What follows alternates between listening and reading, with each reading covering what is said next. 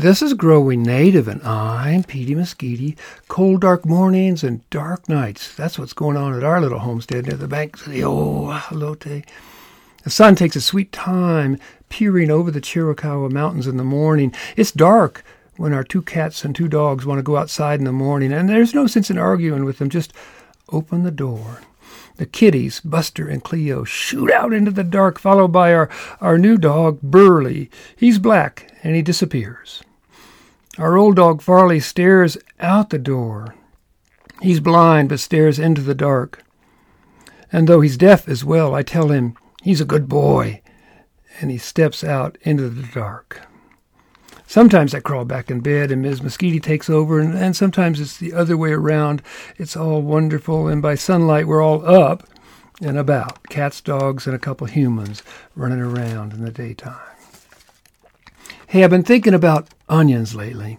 I think my gray matter got stimulated by the smell of onions and garlic being cooked.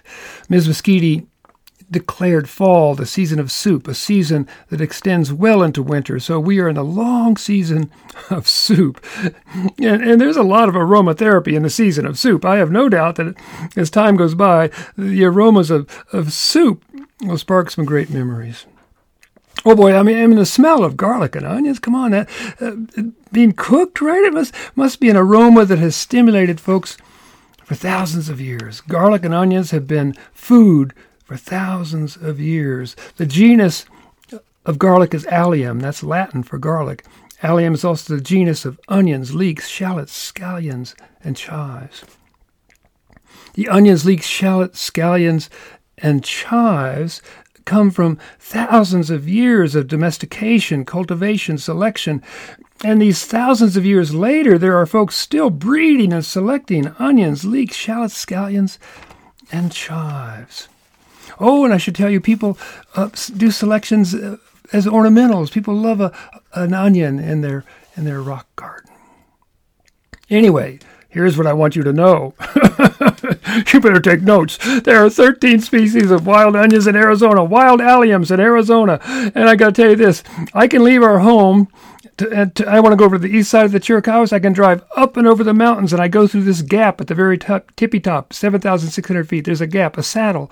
It's called Onion Saddle. And years ago, I found some onions growing there. Go figure. I grew some for fun and profit. Not so much profit, but for a lot of fun. I mean, these beautiful, tall, flat green leaves and white flowers atop that scape, you know, the flower stalk. It's Allium plumieri. Plummery ends in A-E. If you took or suffered through 2 years of middle school Latin like I did, the suffix A-E should be pronounced I. But I think in this case it's supposed to be E. I don't know. It's Plummer, okay? It honors the botanist Sara Plummer, last name Lemmon, wife of John Lemmon.